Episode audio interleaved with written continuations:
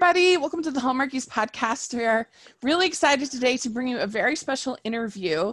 I'm film critic Rachel Wagner, and today we are talking to the showrunner for both When Calls the Heart and When Hope Calls, Alfonso Moreno. And thank you so much, Alfonso, for coming on the podcast. Believe me, I'm happy to be here. Thank you. So what we like to do on our podcast is we like to give our guests a chance to introduce themselves and to tell us what inspired you to, in your case, pursue a career in television. I'm one of these people who can, literally from the time I can remember, as long as I remember, I was like 5 years old, and people would ask me what I wanted to be, and I'd say a writer. And I'm not exactly sure why I identified that, but I just always knew that's what I wanted to be. So I, ended up going to film school as an undergrad, but my path to a writer was a little bit longer in that when I finished going to film school at UCLA, I didn't see a real path to becoming a writer. I couldn't see how, like, the next step is you go to school and you're an engineer. People, literally hire you to do that, but that's not the way it is in this industry. Mm-hmm. So I thought, well, rather than waiting by the phone hoping someone would call, I would become a lawyer, and then I could sort of produce my own work.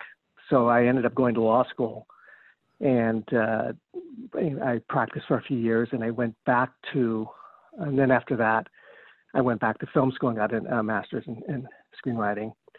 But it turned out that becoming a lawyer helped me in a way I had not anticipated in becoming a writer. There are a lot of legal shows, and these legal shows often want writers who are lawyers, because mm-hmm. you can write legal shows very sort of more realistically. So that was ultimately my path in, is literally soon after I finished my master's program at UCLA, within like 6 weeks, I got my first job writing on a new series.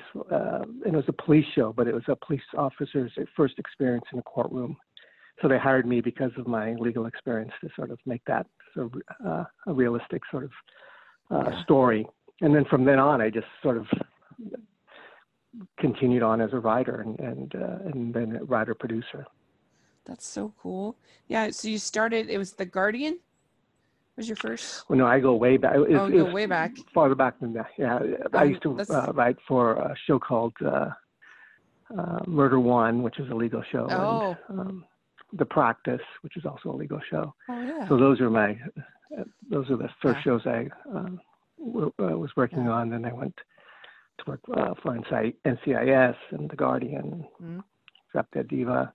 So it was, a longish career, which is always a great thing to have in this industry. That's great. Did you grow up in the States, or were you in? I grew up in Northern California. Oh, Northern California. Near San Francisco. Oh, cool. Yeah, my grandparents, they lived in Walnut Creek. And, I'm really familiar with that kind of area. Very warm there. Really nice. One of the warmer parts of the area. Yeah. Mm-hmm. So that's cool. And was it really, did you have like a freak out moment when you had your first script that you'd ever done? Was that just do you remember that? I do remember that. And what was odd about it is that when I was in film school, to get a master's in film, you had to write, among other, the writing you did was feature films. So I wrote, you have to take a lot of other just basic courses in production and direction, but the writing is all feature. So my first job was to write a television script, and which I had never done before, right? Because I didn't at the time ever teach television writing. Mm-hmm. But it's, it's much of the same sort of basics, but it's just a different, a slightly different animal. Sure. So that was sort of my first experience. And then since then, I've just been in television this whole career, but so it wasn't so much as a freak out moment, but it was a quick learning how to do something a little differently than I had been taught in school, at least. Yeah. So you didn't have to do like the whole spec script kind of game, or that kind of a thing? No, I was fortunate because when I was in film school, there was many of the professors were like, had been not in the industry for a long time, and they had and they were tenured, but my thesis script was with a visiting professor who was a working writer by the name of Dan Pine, and he had done a lot of feature films like Doc Hollywood and another one was called Pacific Heights. Mm-hmm. So he was really connected in the industry, so, and when I finished my last script there, he recommended me to a friend of his who was just getting a series off the ground. So it was just a really fortunate sort of path in. So I was hired on for his friend series. And then this Dan Pine got his own series and he hired me for that. And then he recommended me to someone else. So for the first 3 or 4 years, my career was all because of this one professor who just was well connected. So I was very fortunate just to sort of go right into it. That's great. That's really cool. So I'm really curious about the whole behind the scenes of a show.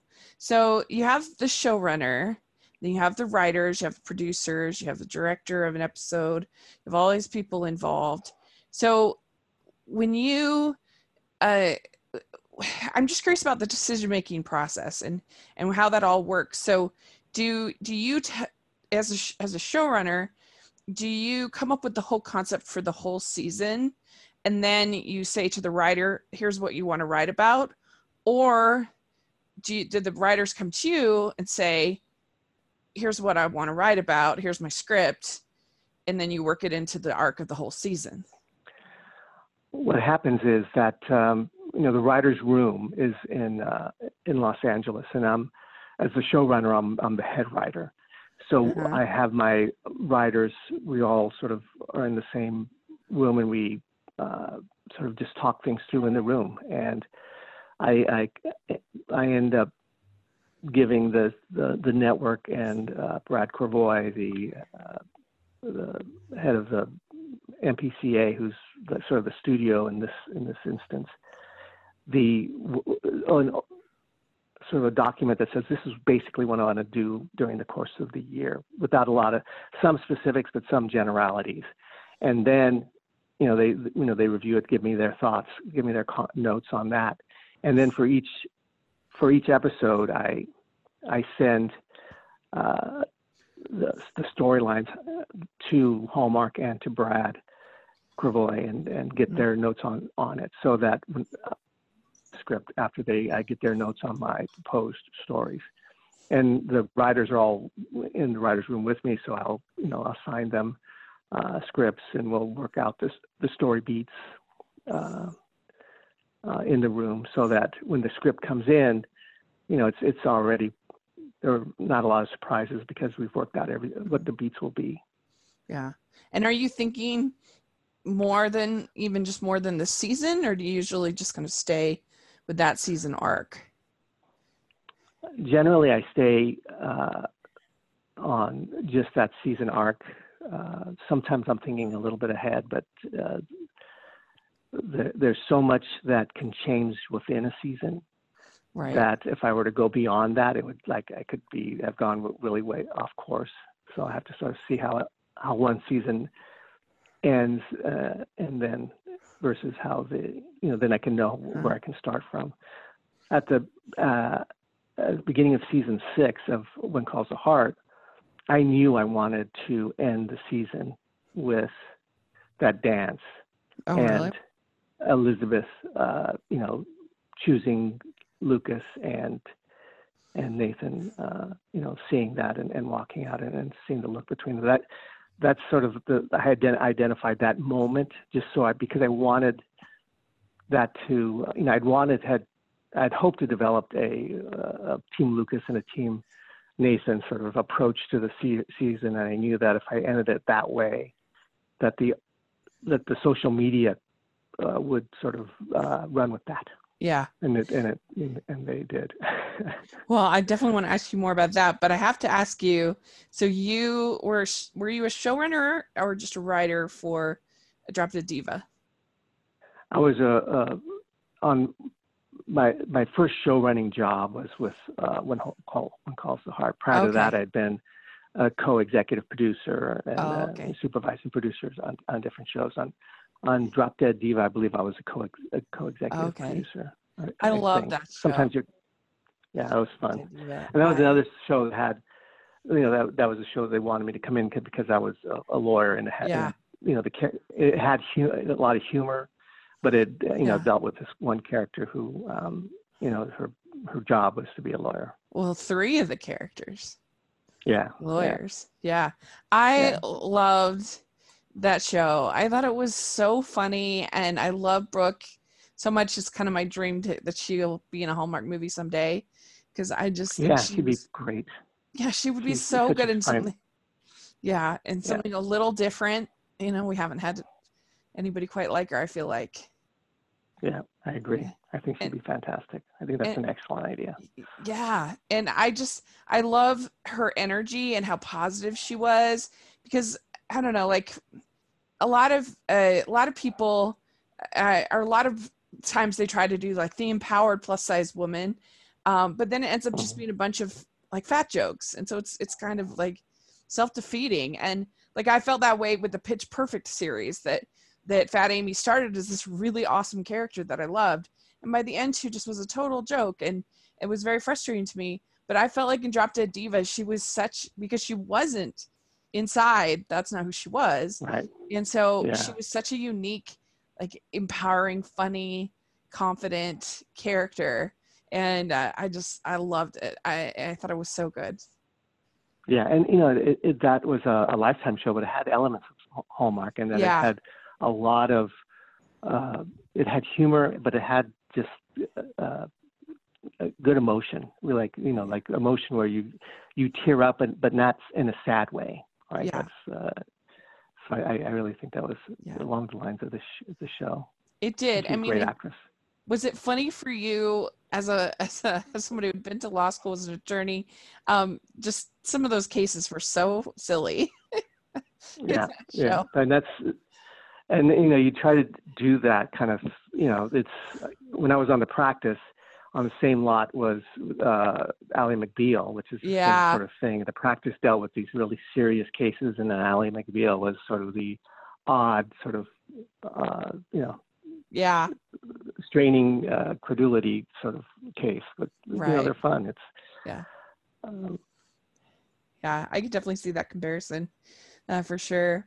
And you know, we'll talk a little bit more about it, but you know, there was Team Grayson, Team Owen, and Drop Dead Diva, and I was wondering if that was kind of inspirational a little bit for kind of going that route. You know, I didn't even think about that when I was doing it. I was more thinking in terms of you know, like I know that Twilight had that too. You know, the team, the two teams, and I wanted to do something. You know, coming out of Jack's death, I wanted to do something that was just different, that you know, just to take it out of what had been done before, and I really that really worked, and I felt that we got some really strong actors to come in and really and I know that, you know, the feedback I got from the actors on set, they really appreciated sort of, you know, the direction that we went, so that was gratifying. So how did you become involved with When Calls the Heart? How did you start, you know, working with them and writing with them? They contacted me, you know, in the process in this industry is that, you know, they contact your agent or your manager, and they, you know, just, you know, talk to you, and you come in and you, you know, you, I met with the Brad Krevoy, and then I met with Hallmark, and then we just, you know, went from there. Mm-hmm. So you knew obviously that Daniel wanted to exit the show, and so what was that like, kind of planning the season and trying to make it work when, you know, it was obviously going to be very difficult for a lot of fans. So that had been a basis for the show for all this time. What was that experience like? Well, you know, he wanted to leave. And so the question then becomes, how do you make it most dramatic and impactful? And I felt that the audience, you know, wouldn't necessarily see it coming, right? And in drama, you look for those moments, right? You look for moments where you can move an audience or surprise an audience. And I knew when I wrote, when we wrote the episode prior to the season finale, uh-huh, that I have the Mountie coming in and telling Elizabeth that, you know, Jack had died. I knew that the audience wouldn't believe it, but many of them would be saying, no, that has to be a mistake. And I wanted to sort of hold on to the audience until the finale, I was hoping that they would just tune in and just to be sure. And they did. And the finale was the highest rated episode they'd ever had of When Calls the Heart, other than the Christmas episode movies. And it was such a powerful story, I felt. I was very proud of that. I was on set when we were shooting the scenes, and there's one scene where, you know, the three women are talking to Elizabeth about what it's like to lose their spouse and how powerful and emotional it was. I liked that scene.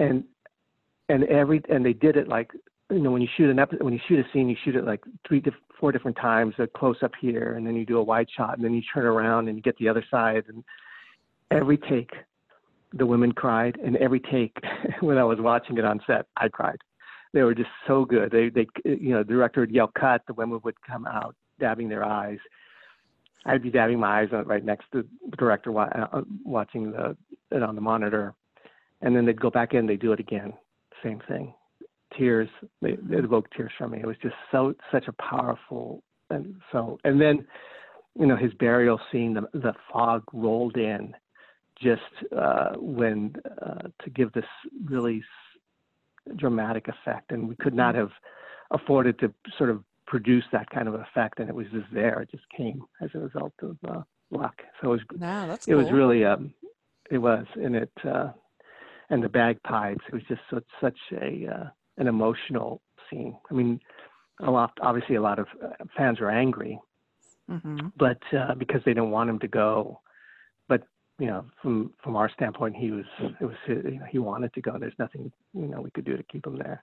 So it was just a matter of making the story as powerful and as dramatic as we could, and I thought we accomplished that.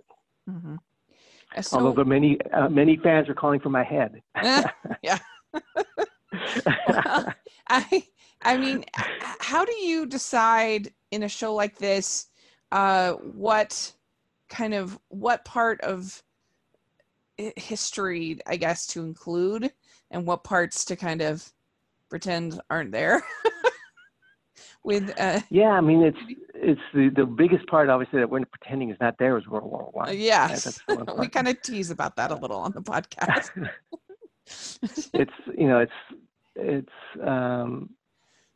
just that was sort of a decision that had been made, I think, before I got there. So I've just been going with it. And, you know, obviously another big sort of, you know, we sort of call that area that they live in Can America, because there's sort of American and Canadian, and it's sort of a mixture of the two. But it's, you know, it's, yeah, so it's just, again, the decision to make it not talk about World War One was sort of decided before I got there. But if it had gone to World War One, it obviously was a great war, and you cannot not talk about it, and it can't be sort of a bigger storyline if you do go in that area. Yeah. So, do you feel like you brought in a different approach as a new showrunner? I know I've been watching a fan of Doctor Who, and there's always the big talk in Doctor Who of, oh, the new showrunner, Chris Chibnall, you know, he's ruining everything, and then there's Stephen Moffat, whoever's the showrunner. And I was just curious, do you feel like you brought something kind of new to the storytelling in When Calls the Heart? You know, I don't know if it's for me to say. I mean, I came in season 5, and so if you look at 5, 6, and 7 now, I guess you'd have to just, you know, make an individual determination. It's really hard for me to. Yeah. I know that what I know the approach I take to this series, which is when I got the job, I looked at all prior episodes. And what really, I took what I felt worked, and I focused on expanding that and working on that. And I tell people that the three sort of, when I was watching it, it turns out I'm a little bit of a crybaby because I have a tissues next to me and I dab my eyes as I'm watching it. But what the elements I felt really worked on this show are humor, emotion, and romance, and you know, the acronym there is HER, right? So I now every time I, you know, write a script or I get one of the scripts from the other writers, I look at it and ask myself, is there enough of her in it? If there's, you know, each episode has to have elements of humor, emotion, romance in it, and if there isn't enough, then you know, we just have to make some kinds of adjustments so to make sure that it does. Mm-hmm. Yeah. I wish they'd almost have more humor. I would even up it even more. Because especially for Erin, because I think that she is at her best when she's a little bit silly, and I feel like the show hardly ever gives her the opportunity to be silly. And so I was really enjoying this last episode where she puts the frosting on Nathan's nose. And it's just giggling a little bit, because I just don't feel like we get to see that side of her. And I think Erin is really strong when it doesn't have to be so serious. Yeah, she's a very strong actress. I mean, I've told all the actors this, and it's true. I mean, I feel on this show there's a real embarrassment of riches in terms of the acting talent there. I know I can write, you know, a whole range of emotions from, you know, serious drama to humor, and the actors can just really deliver. And I'm really big fans of all of them. Yeah, it for sure. So why do you think that the show has gained such a fan base, is so popular? What do you think is the main appeal of this sort of nostalgic kind of show in a way? Well, I think it's unique, in the sense that you don't see a lot of shows that deal in this time period, that are family friendly, and that have this sort of different, the tone that we're talking about. So you know, it's always good to be in a field where it's not a crowded field. Yeah. So that I think that the audience knows what they'll get, and they like sort of tuning in. Just today, I got this little email, which was great to see, that the season 7 debut of Hallmark of this When Calls the Heart had its highest rating season premiere since the program launched in 2014. No way. So really? It's just with the live +3. So it's, it continues to grow, which is really, really unique and special. It's that, you know, in its 7th season, that it's bigger than ever, which is great. Yeah. So, yeah, I think it was a bit of a risk that you kind of went this sort of love triangle route. And especially with Nathan's character, him being a Mountie, did you think about, we better not, because people are going to think we're replacing Jack? Were you worried about that at all? And that's why I needed to add another element. Mm-hmm. And make them different. And what I wanted to do with these two characters, that's all right. Oftentimes in shows, when there are two suitors, two potential, you know, possibilities for a lead character, one is clearly the right choice, and the other isn't, right? There's like the bad boy or someone who you don't want the audience to start screaming, "Don't go there, don't go there." But in this, what I wanted to do here, which I don't think it's been done a lot, which is create two really good choices for Elizabeth. and that it not be an easy choice. Yeah. And I think I've accomplished that. And with two very different characters who offer two very different things mm-hmm. to Elizabeth. So you know, that's sort of been the, and because of that, I think that there are strong feelings about who she should end up with. I mean, you have Lucas, who's the guy who's different, and who originally, when we introduced him, I wanted to create some mystery around him as to whether he was a good guy or not. Yeah. And then, we, you know, through the course of time, you find out he is. And he offers something to Elizabeth that Nathan can't offer him. But Nathan is this guy who's a really responsible man who's raising his niece and just, you know, has his own strengths. So I felt that, you know, the danger of having another Mountie would be for me to bring a Mountie on the show and make that her only option. Mm-hmm. And for people to say, he's not Jack. Right. What I opted to do is create two different choices and then make Nathan a strong enough option that people would be saying, take him, go for him, right? I'd rather have the audience say that than me as a writer impose that on an audience. Mm-hmm. We'd like to take a second and thank our sponsor for this episode of the podcast.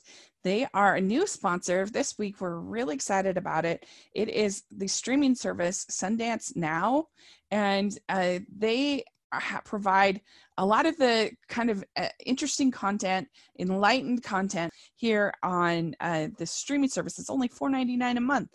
And, you know, we live in a prepackaged world when it comes to TV. We're spoon-fed reality junk, competitive dating shows, and singers behind masks.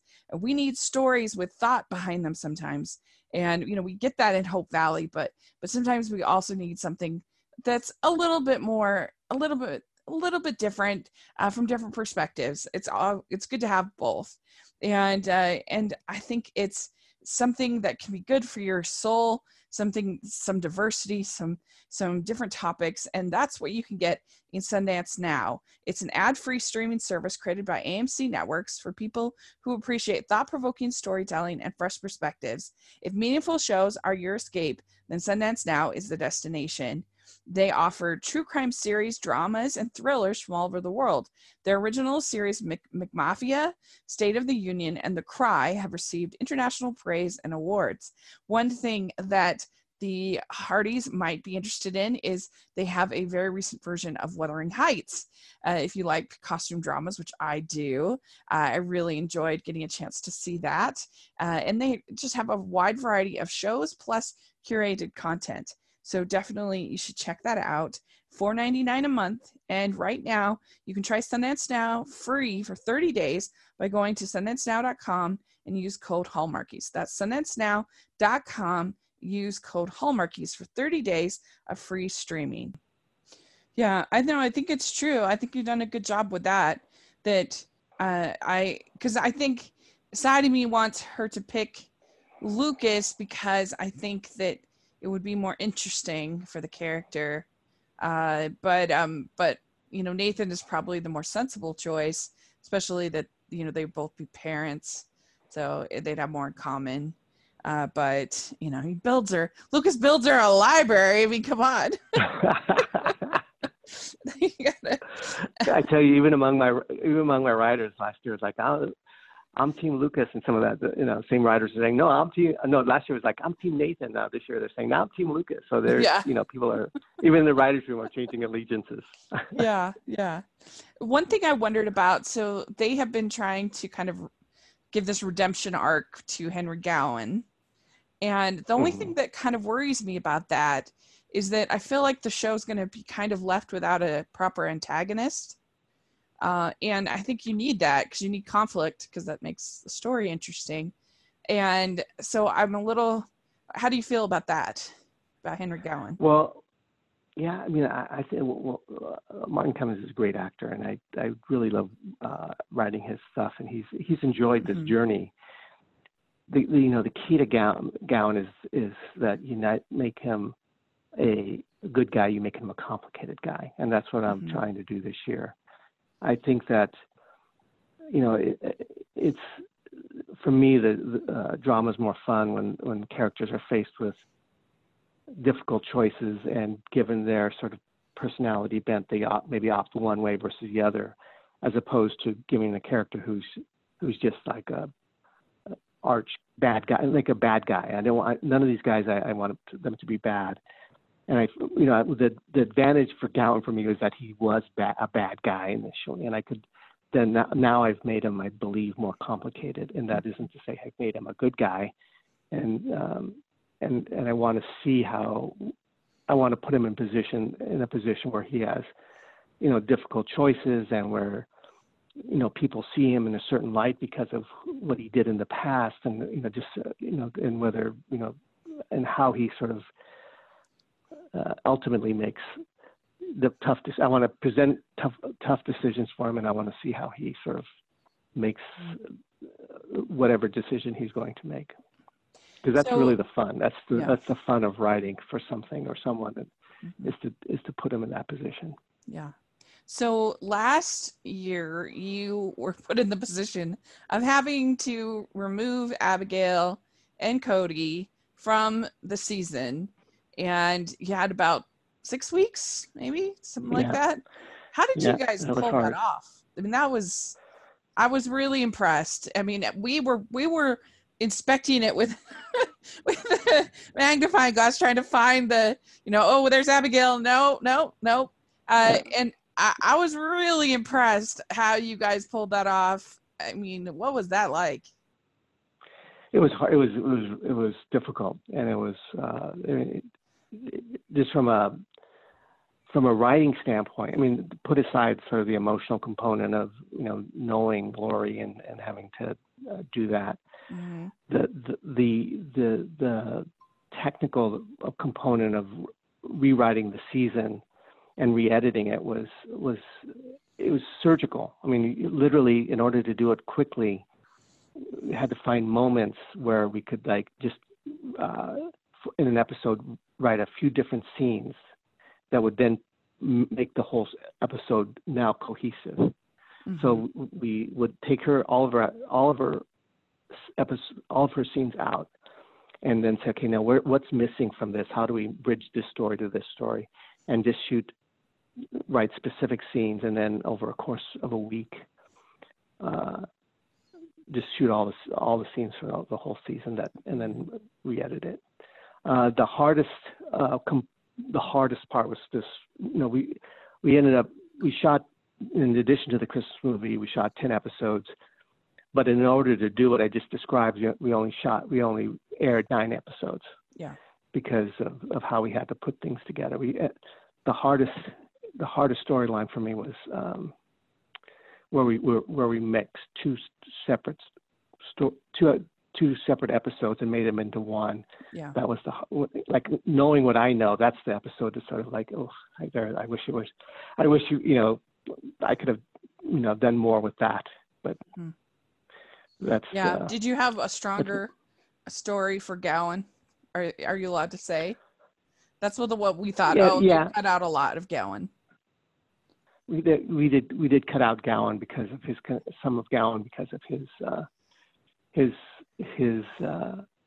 connection to the Abigail character. Yeah. And literally there's one scene that was Martin's, he told me it was his favorite scene he's ever done.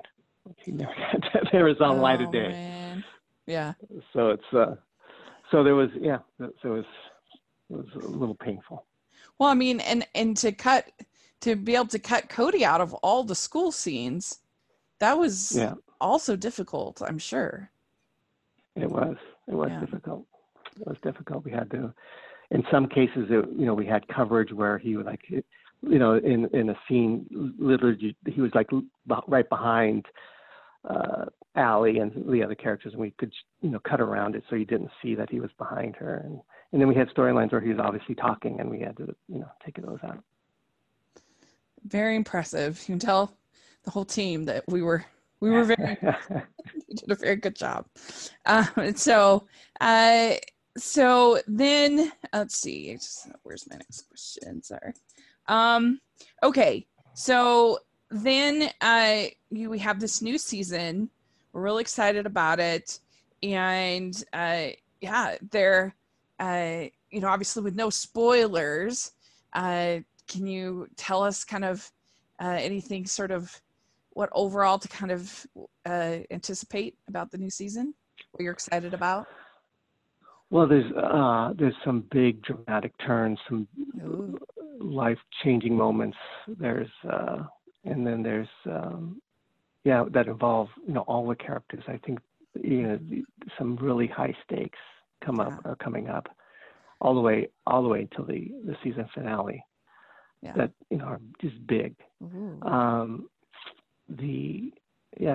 I think this year is sort of in some ways bigger. I mean, other than the fact that, well, I can't even say it, there's some really, really big moments in this, and really life-changing and potentially, you know, I think the fan base at the end of the year is going to be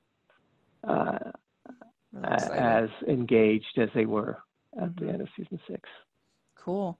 Yeah, I think that it's really become more of an ensemble show without Lori and Dan. I don't know. I just feel like there's like the whole town, all the characters are sort of needed in a way they weren't quite before. Which I like to see. It definitely is an ensemble, and that's where again I have the strong cast that. And they've just sort of grown.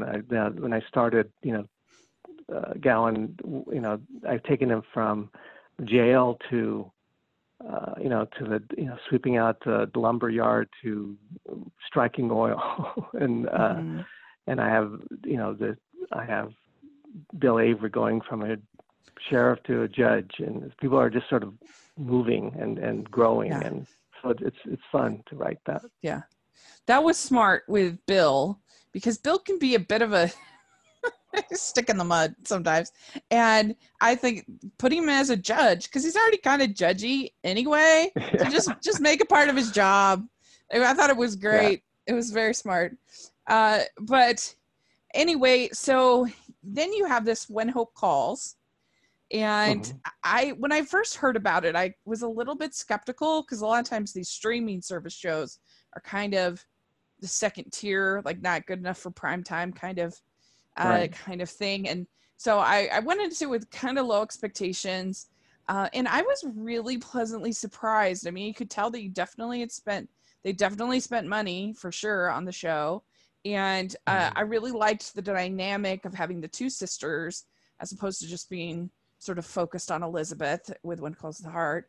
And I thought that the acting was all pretty strong throughout. And I mean, were you, when you're doing this new show, how are you trying to kind of separate it from When Calls the Heart, but also bring in that fan base?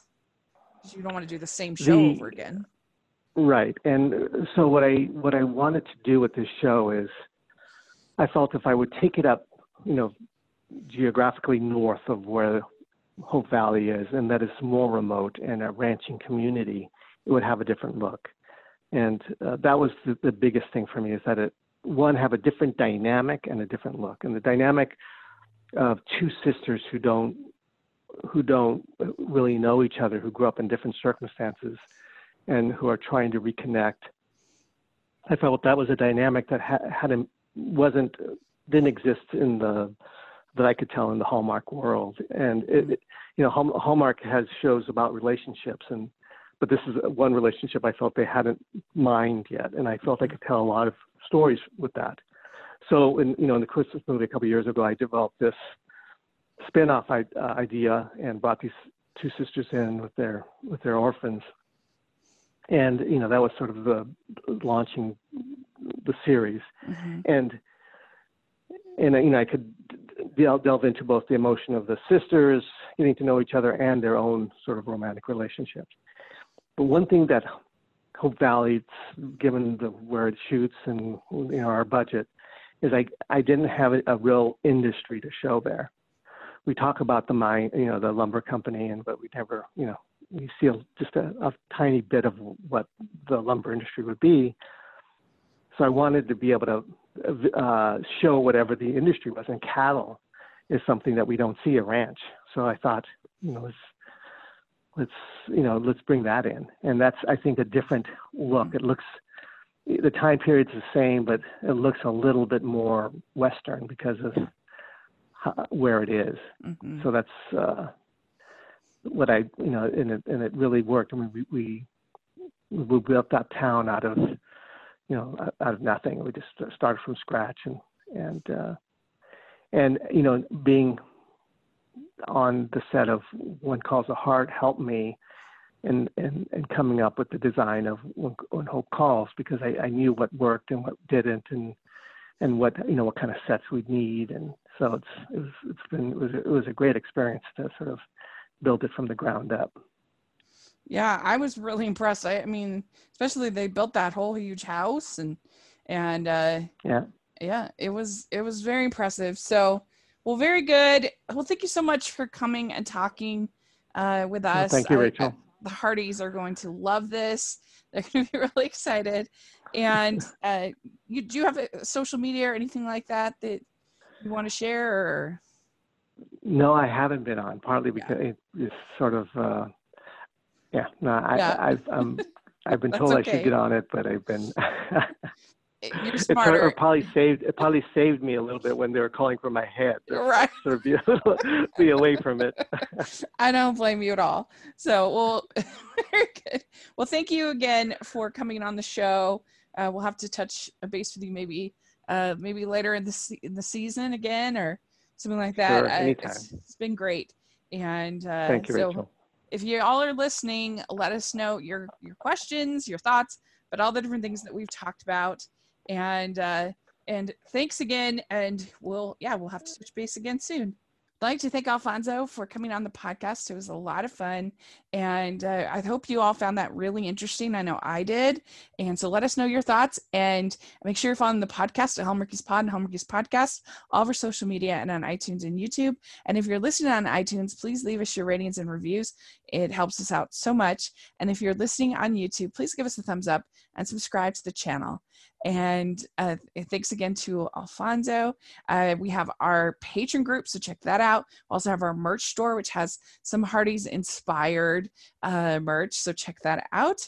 And thanks again, and we'll talk to y'all later. Bye, everyone.